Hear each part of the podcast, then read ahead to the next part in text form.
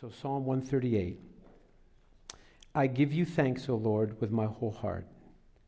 Before the gods, I sing your praise. I bow down toward your holy temple and give thanks to your name for your steadfast love and your faithfulness. For you have exalted above all things your name and your word. On the day I called, you answered me. My strength of soul you increased. All the kings of the earth shall give you thanks, O Lord, for they have heard the words of your mouth, and they shall sing, the way, sing of the ways of the Lord, for great is the glory of the Lord. For though the Lord is high, he regards the lowly, but the haughty he knows from afar. Though I walk in the midst of trouble, you preserve my life. You stretch out your hand against the wrath of my enemies, and your right hand delivers me. The Lord will fulfill his purpose for me. Your steadfast love, O Lord, endures forever. Do not forsake the work of your hands. Pray with me. Father, we thank you this morning for the opportunity that we have to learn of you from your precious word. We ask that you would communicate your truth through my mouth and that you would change our hearts with your Holy Spirit. In Christ's name, amen. Please be seated.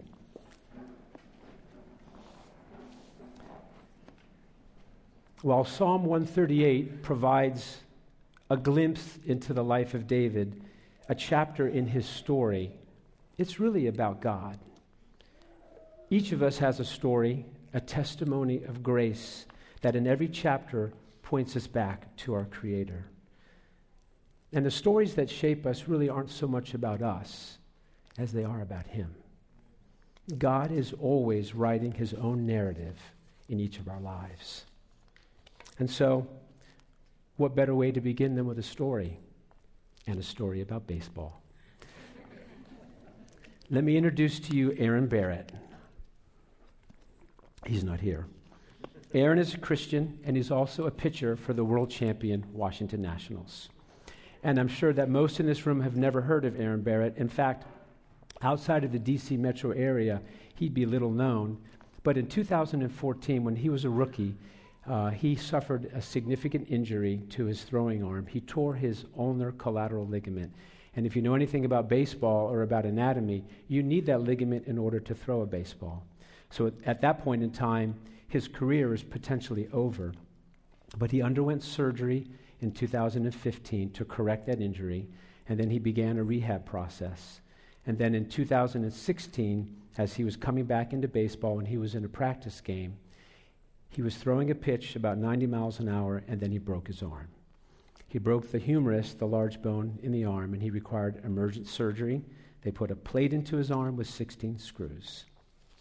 And so, remarkably, he recovered from that injury, and he began his rehab process over again. And then this September, at the age of 31, he did make his return to baseball and pitched in his first major league game since 2014.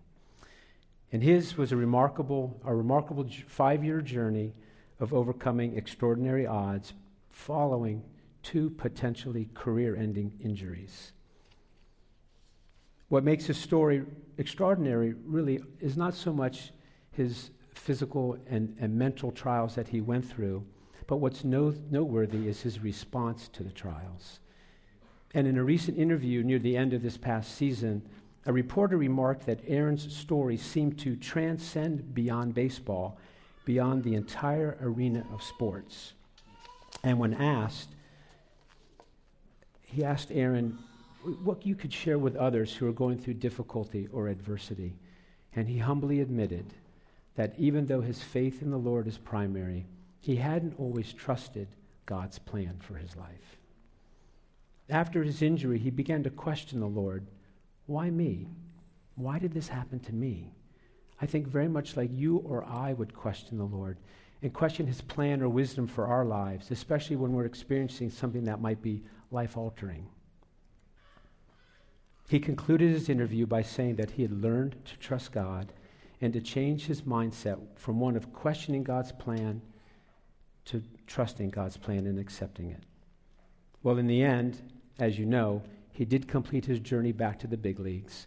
But more notably, he came to a place of deeper trust and faith in the Lord. While Aaron Barrett will likely never return to be an elite pitcher in the major leagues, more importantly, he's come to a point in his life where he's able to see beyond the success or failure of his immediate circumstances to a greater purpose and a greater goal, and that's bringing glory to his Savior while God is preparing him for eternity. I can relate to Aaron's story of unfulfilled dreams and disappointment. My response in those situations too often is to limit my perspective to the immediate circumstances. It becomes all about me and not about God. In fact, I think throughout most of my Christian life, the focus of my energies have tended to be on the here and now and how my difficult circumstances interrupt my agenda for my life, while I miss God's greater purposes for His glory and for my life.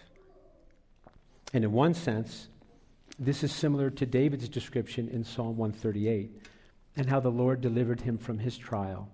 But I think, unlike David and unlike the Old Testament authors and the New Testament writers, I believe that we place too much emphasis on the here and now, God's provision for today, and we sadly miss a bigger, more relevant, uh, eternal picture. I think that while we should believe and trust God's promises for our lives today, our main focus should always be upward and outward toward God and toward eternity. The preacher in Ecclesiastes reminds us in chapter 3 He has made everything beautiful in its time. Also, He has put eternity into man's hearts. Peter, in his first letter, wisely reminds his readers, whom he describes as elect exiles and sojourners, that their true home is in the future. And he's reminding us today that this is not our home. We've been born again to an inheritance that is imperishable, undefiled, and unfading, that's kept in heaven for us. So join me as we uncover the riches of Psalm 138, and hopefully we, like David, will be able to see beyond ourselves and our current circumstances and look upward toward a grander view of reality, a reality that's actually more real. It has its focal point, God, and His magnificent purposes for our lives and for His glory.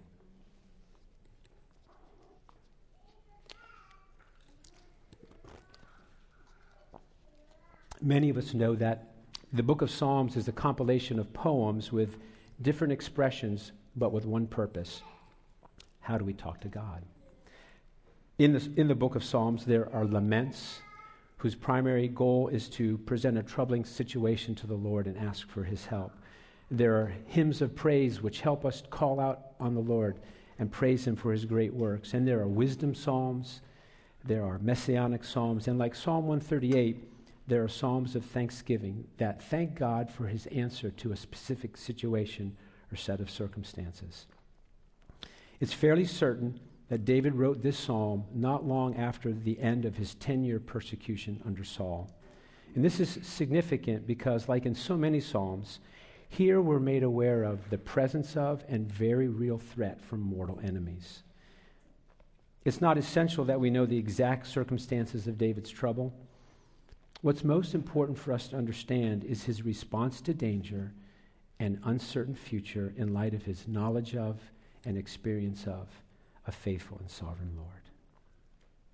So, the main idea for this message is because of a known and certain future, we can confidently face an unknown present. Because of a known and certain future, we can confidently face an unknown present. We can divide the text into three parts that track the order of the psalm. In the first part, I've called David's Thanksgiving, looking back with gratitude. David's Thanksgiving, looking back with gratitude. And those follow, that follows the first three verses. I'll read this again for us. I give you thanks, O Lord, with my whole heart. Before the gods, I sing your praise. I bow down toward your holy temple and give thanks to your name for your steadfast love and your faithfulness. For you have exalted above all things your name and your word. On the day I called, you answered me. My strength of soul you increased. In verse 1, David is expressing gratitude that the text indicates is with his whole heart. It's a sincere, heartfelt gratitude. With my whole heart indicates fervent affection and zeal. Why is David so expressive? Well, most likely he's relieved after 10 years running and hiding from Saul. But notice two things about David's gratitude in verse 1 it's expressed with his whole heart, and he sings the Lord's praise before the gods. David's expression of gratitude before pagan idols is actually quite bold. One commentator explains it this way The psalmist praises the greatness and glory of Yahweh in the face, so to speak, of false gods. David believed that Yahweh's power was greater than the nations and their false deities. For example, if we refer back to the time that David was being pursued by Saul, 1 Sam, excuse me, 1 Samuel chapter 26, and you don't need to turn there, but in verse 19, the prophet Samuel recounts that David was faced with very real temptation to turn to idols for help because he had been chased out of Israel by Saul. And if David wasn't seeking Yahweh's help, removed from the land, he could have easily turned to false idols. But of course, we know David didn't do that. He didn't turn to idols or bow down to them. And in, and in refusing to do that, David proclaimed that even though my king and my kinsmen forsake me, I will not turn to other gods. And for David at that time and in those circumstances, his worship and praise of Yahweh and not other gods would have been considered to be daring and very bold. Well, not only is his boldness evidenced in his defiance of idols, but David's actions also display a bold trust in his sovereign God. You see elsewhere in 1 Samuel chapter 26, at the, ta- at the time that David was refusing to bow down to pagan idols, he also made a crucial decision that reflected the genuineness of his trust in and reliance on his God and not his own resources. Samuel recounts for us that David had an opportunity actually to kill Saul and end the years long struggle for his life. But Dave ch- David chose to spare Saul's life. Why? Let's look together at 1 Samuel 26, verses 23 through 25 on the screen. This is a description of David addressing Saul after he spared the king's life. The Lord rewards every man for his righteousness and his faithfulness. For the Lord gave you into my hand today, and I would not put out my hand against the Lord's anointed. Behold, as your life was precious this day in my sight, so may my life be precious in the sight of the Lord, and may he deliver me out of all tribulation. And then Saul said to David, Blessed be you, my son David. You will do many things and will succeed in them. So David went his way, and Saul returned to his place. You see, David at that time chose to honor God's anointed rather than taking matters into his own hands. And this is similar to the Apostle Peter's encouragement to the church in 1 Peter when he, when he calls us to respect and honor emperors and rulers. But what motivated David to make this decision, knowing that in the end it might actually cause his death? Well, I think David saw beyond this life to a greater reality. He viewed obedience to God in light of eternity of far greater value than succumbing to the temptations to the world, even to the point of risking his own life. David understood that his actions would have eternal consequences, both for himself and for others. Well, in verse 2, David continues to express his adoration of the Lord. I bow down toward your holy temple and give thanks to your name for your steadfast love and your faithfulness. For you have exalted above all things your name and your word. Now, the use of temple in this verse might be confusing because at the time that this was written, Solomon's temple had not yet been built. However, temple is, is really meant to refer to tabernacle or dwelling place of God. David is bowing down to the very presence of God. And this is David's humility. We can now see two sides to David. First, we have David's boldness in acknowledging the greatness of God before, before idols, and David's humility in bowing down toward the Lord. David is sincere, he's fervent, he's bold, and he's humble. But in this verse, David now reveals actually the main reason he's giving thanks to the Lord it's God's steadfast love and his faithfulness. The Hebrew word for steadfast love is hesed, which means loyal love or unfailing love. It refers to the Lord's covenant love. David is not explicitly thanking the Lord because he delivered him from a trial, but he's thanking God for his steadfast love and his faithfulness. In the second part of verse 2, we gain further insight into David's broader perspective of God and God's purposes. For you have exalted above all things your name and your word. One commentator explains the meaning this way You have magnified your name and your word above all else. God's primary goal is to magnify his name, his glory.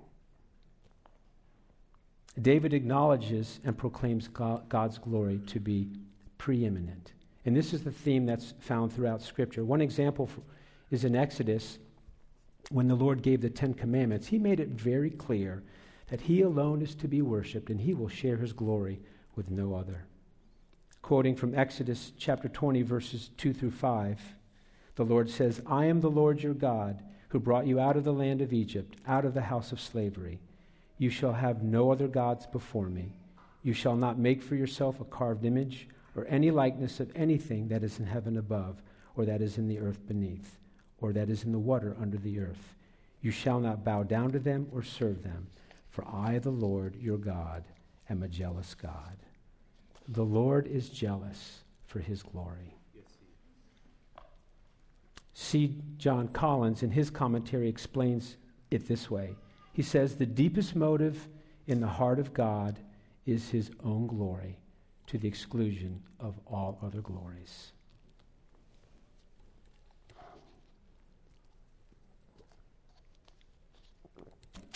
At this point in the psalm, David's connecting God's commitment to his own glory to the Lord's commitment to David's ultimate well being, his security, and his future. David has absolute confidence in God's faithfulness and his care because he knows that God will use all means to bring about glory for himself through David's life. And really, today, there's no difference for us.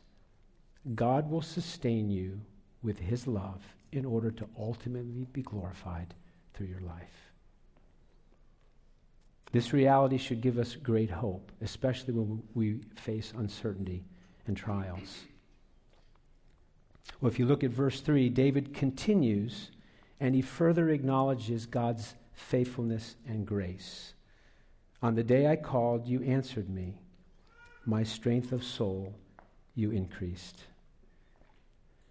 Well, how many times, like me, have you asked the Lord, have you prayed, or have you even pleaded with God to deliver you from your circumstances or trial? I know that all too well.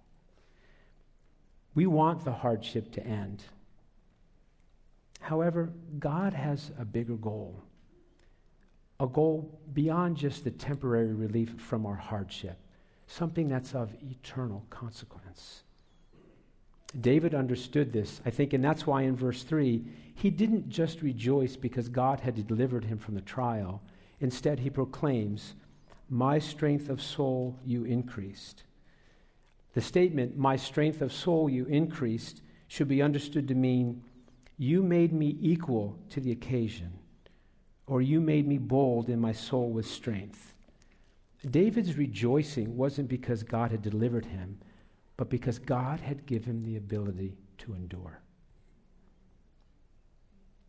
It isn't the circumstances that God necessarily changes. It's the person experiencing the hardship that God transforms.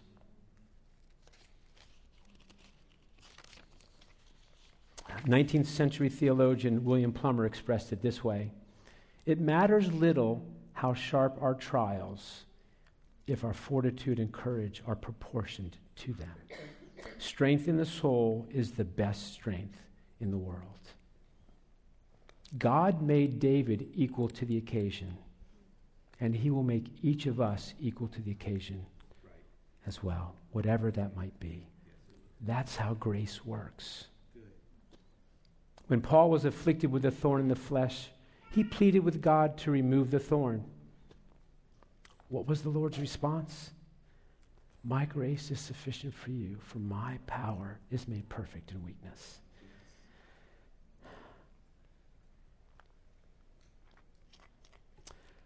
Sometimes God is more glorified in giving us the grace to endure rather than delivering us out of the circumstance.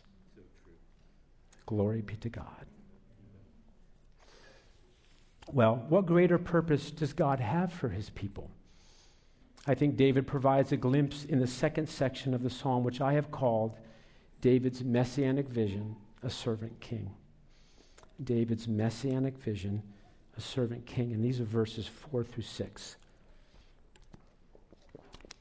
He says, All the kings of the earth shall give you thanks, O Lord, for they have heard the words of your mouth, and they shall sing of the ways of the Lord, for great is the glory of the Lord. For though the Lord is high, he regards the lowly, but the haughty he knows from afar. Now, I know that most of us, we're used to when we read a book or we read a story, we, we think the main point is realized at the end of the story. However, this psalm has as its climax the main point in the middle verses, not the last. Up to this point, the psalm has focused primarily on David's circumstances and his response to the fear, the uncertainty, and the danger that he faced. A response that is, as we've seen, informed by God's faithfulness, by God's steadfast love, expressed in God's words and his commitment to his name, his glory. But in verses 4 and 5, the focus turns to a future event. It points forward to a time when all the kings of the earth will f- sing the Lord's praise and proclaim the greatness of his glory. And this, brothers and sisters, this is the main point of this psalm. While understood to be a psalm of thanksgiving and that it is, it can also be described as a messianic psalm, a psalm that speaks of a future glorified king. In fact, Martin Luther, he wrote that this psalm was actually David's prayer for the coming Messiah, and it was a prophecy that kings and nations will one day hear the gospel. Psalm 102 expresses it this way in verse 15 Nations will fear the name of the Lord, and all the kings of the earth will fear your glory. If we look carefully at verse 4, when he uses the phrase, For they have heard the words of your mouth, David is actually expressing with absolute certainty what is to come.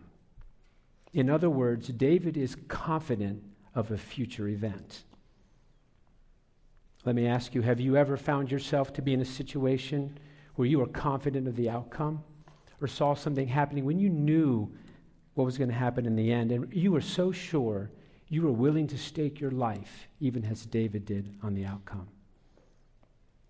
Well, let me illustrate with another story. For those that are familiar with Tolkien's The Lord of the Rings trilogy, there's a part in the last movie where the hero, one of the heroes, Aragorn, he charges into battle, but he's outnumbered against a more heavily and heavily armored enemy. And for those that saw the movie, I'm sure some of us in this room, do you remember the look of confidence on Aragorn's face as he jumped off that ship? Well, what the enemy didn't realize at that moment, and what maybe those of you who didn't see the movie need to understand, is that earlier in the story, Aragorn had secured the allegiance of an entire army. And this army, century er, centuries earlier, had been placed under a curse, and now they existed as invisible spirits. No one could see them. Well, Aragorn approached this army, and he promised to release their curse on the condition that they would assist him in battle. Well, in the movie, the scene is actually riveting the future of the entire world is at stake. Well, actually, just Middle Earth. But the scene is the final battle, and the enemy forces have taken the upper hand. And just when all seems to be lost, Aragorn and his two companions leap off this ship into battle. Well, as you watch the scene unfold, you're thinking, what is he doing? There's no way he's going to survive. Why is he doing this? And if you're like me when you're watching movies, at that point in time, at least the first time I saw the movie, I thought, okay, all is lost. Well, as I mentioned, in the movie, there's this look of confidence and determination on Aragorn's face. It tells you that there's something not quite as it appears here. Well, at the last second, this army of dead spirits appears. And with their aid, Aragorn and his allies, as you can imagine, they overwhelm the forces of evil and the battle is won. Well, David, I think David expresses a similar confidence, but in a far different outcome. He knows that the Lord will be honored and glorified. He says that. And not just by his people, but by the entire earth. David knows his future is secure. He's not fearful of his future. He's not fretting the outcome of his trials. He's not consumed by the uncertainty of life. He knows the outcome, even if he can't see it.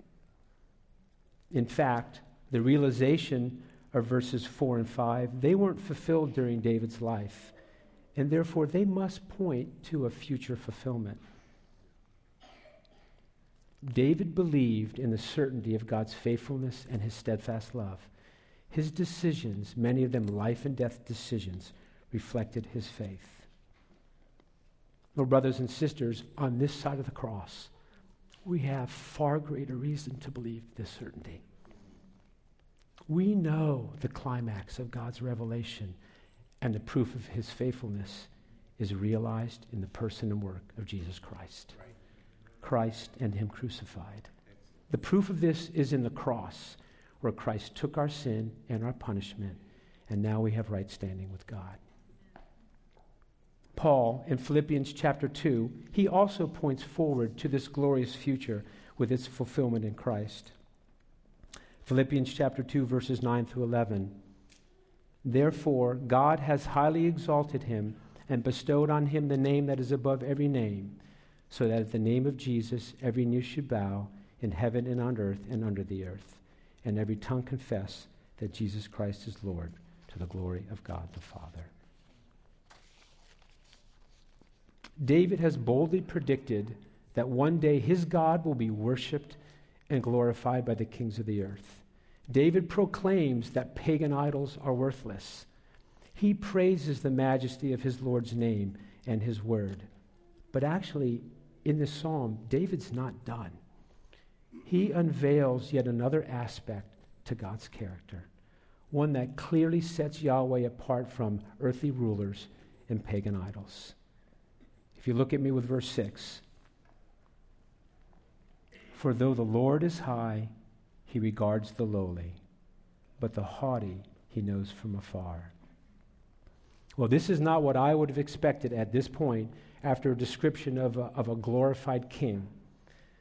One expects mighty and powerful kings to disregard the lowly. They exploit the disadvantaged. But this is the, not, the, not the case with David's God we see here that David is not finished proclaiming the greatness of the glory of God.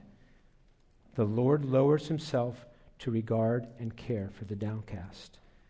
This is equally a part of God's glory, as is his power and might. And as we sang, the Lord is both merciful and mighty. Well, David's vision years before of this great and mighty king who stoops down to care for the poor and disadvantaged. This was fulfilled over a thousand years later when God sent his son Jesus. We see this clearly in the incarnation where Christ, the majestic ruler of the universe, was born in humble circumstances in a manger. Later, he was crucified on a cross, and only then to ascend to glory, and he now reigns as king for all eternity. David understood this paradox, and he, like other Old Testament saints, placed his hope in the certainty of the reign of this future king. The writer of the book of Hebrews describes this in chapters 11 and 12. And speaking of David, Abraham, Moses, the prophets, and others, he writes this Hebrews chapter 11.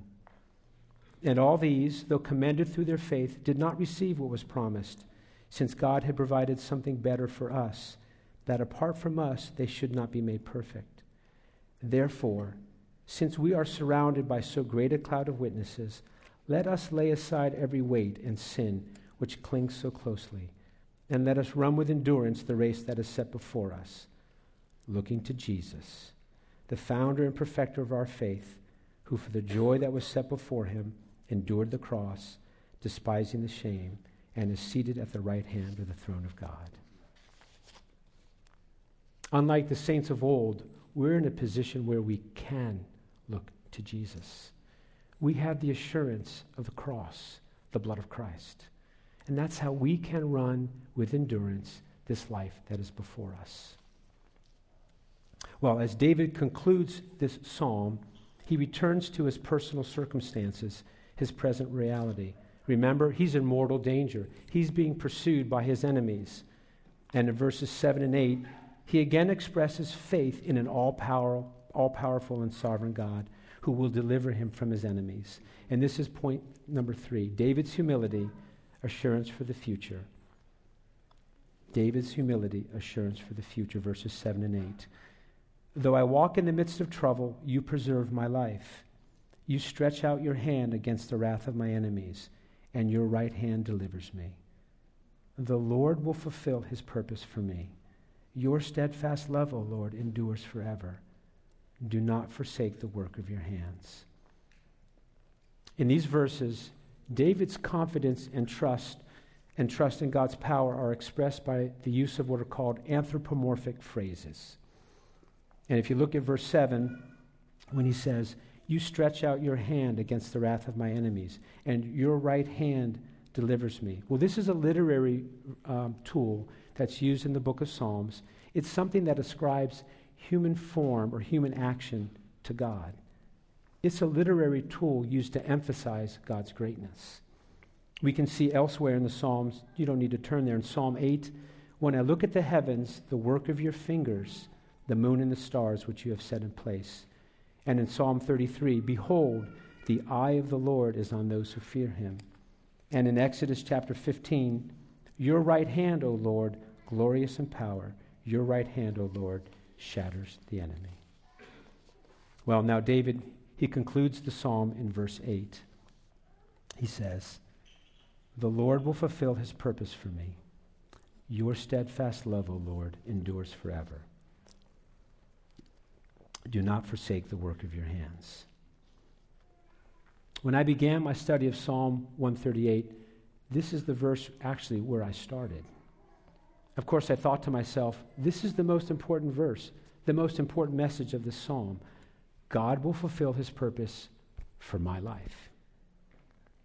During my preparation, the Lord showed me actually how self focused I can be to, to think that the relevance of the psalm was actually about the reader about me. I believe that many of us are tempted to read Scripture, especially the Psalms, that way. And don't get me wrong, I believe the Lord has provided the Psalms to comfort us. Excuse me, to comfort us and to lift our souls. But there are actually other crucial questions to ask about the meaning and purpose in Scripture, especially the Psalms. When I began my preparation, my focus went directly to the passage's immediate application to my life. I think when the more important question to be asked was, what does this psalm say about God? In his book, Preaching Christ from Psalms, author Sidney Greidanus says, a key question that must be raised in interpreting a psalm is, what does the psalm say about God and God's relationship with his creation and his people? Yes, David's proclamation, the Lord will fulfill his purpose for me, is a comforting and reassuring promise. Job famously came to this realization in chapter 42 when he says, Then Job answered the Lord and said, I know that you can do all things, and that no purpose of yours can be thwarted. And in Isaiah, the Lord emphatically states, I declare the end from the beginning, and from ancient times things not yet done, saying, My counsel shall stand, and I will accomplish all my purposes. In other words, the Lord is saying, I will see to it that my purposes for your life are accomplished. But David's teaching us that God's primary purpose for us ultimately is to bring glory to his name. Well, David continues verse 8 with a prayer, and the concluding phrase of this prayer, he says, Do not forsake the work of your hands. You need to understand that this isn't really what it may sound like a plea or a request of the Lord to do something that he previously promised to do, as if to say, Lord, don't forget to fulfill your promise to me. That's what it might sound like. But it's actually a confession of total reliance on God. David placing all hope in God. It's a realization that should the Lord, Lord forsake his works, all else would be lost. Realizing God's sovereign control over our circumstances should be one of the greatest sources of comfort to our souls. But it often isn't. And I wonder, why is that? If your understanding, if our understanding is restricted to our current circumstances, we limit our view and we actually miss a bigger picture. And I think David understood this. In Psalm 138, David rightly acknowledges the sovereign, God's sovereign care for his life. But David didn't stop there. He spoke of a future day that he would not see, a day when the greatness and glory of his God would be proclaimed, and all the kings of the earth would give thanks and sing Yahweh's praise. That's why he could trust God. David was assured of God's ultimate glorification and his personal salvation. Do you have this assurance? The hope of a future salvation? If so, you can face the future, as painful or as uncertain as it may seem, and you can face it with confidence. But if you have not trusted Christ as your Savior, you have the opportunity today. The Bible instructs us that if we place our trust in Christ and submit our life to His rule, we will have hope for an uncertain future and the assurance that our sins will be forgiven and God will secure our salvation and a place in heaven with Him. If you're in Christ, really, ultimately, there is no uncertainty. I think, yes, there are questions throughout our lives that perplex us, they overwhelm us, and we get confused. Living in a fallen world under the curse of sin produces disappointment and heartache. We suffer physical harm, physical hardship, and disease. We experience relational strife and sorrow. And perhaps that's you today. You may feel overwhelmed and, like David, surrounded by circumstances that seem insurmountable and questions about your future. Well, let me encourage you, brothers and sisters, as David has shown us in Psalm 138 humbly give thanks to the Lord with your whole heart. Bow down to your Savior. You have a faithful God who loves you with his steadfast love. He has, he has secured your future. You know ultimately how the story will end. There's a day coming when all the kings of the earth will worship, when every knee will bow. Of this we can be certain. And you can be certain that He will carry you through the joys and disappointments of life into eternity with Him. Let's pray together.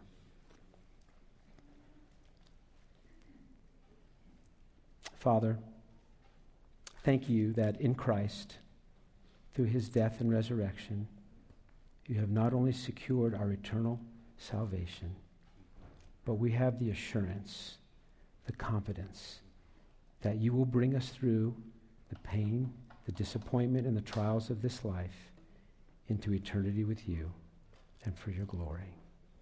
In Christ's name, amen.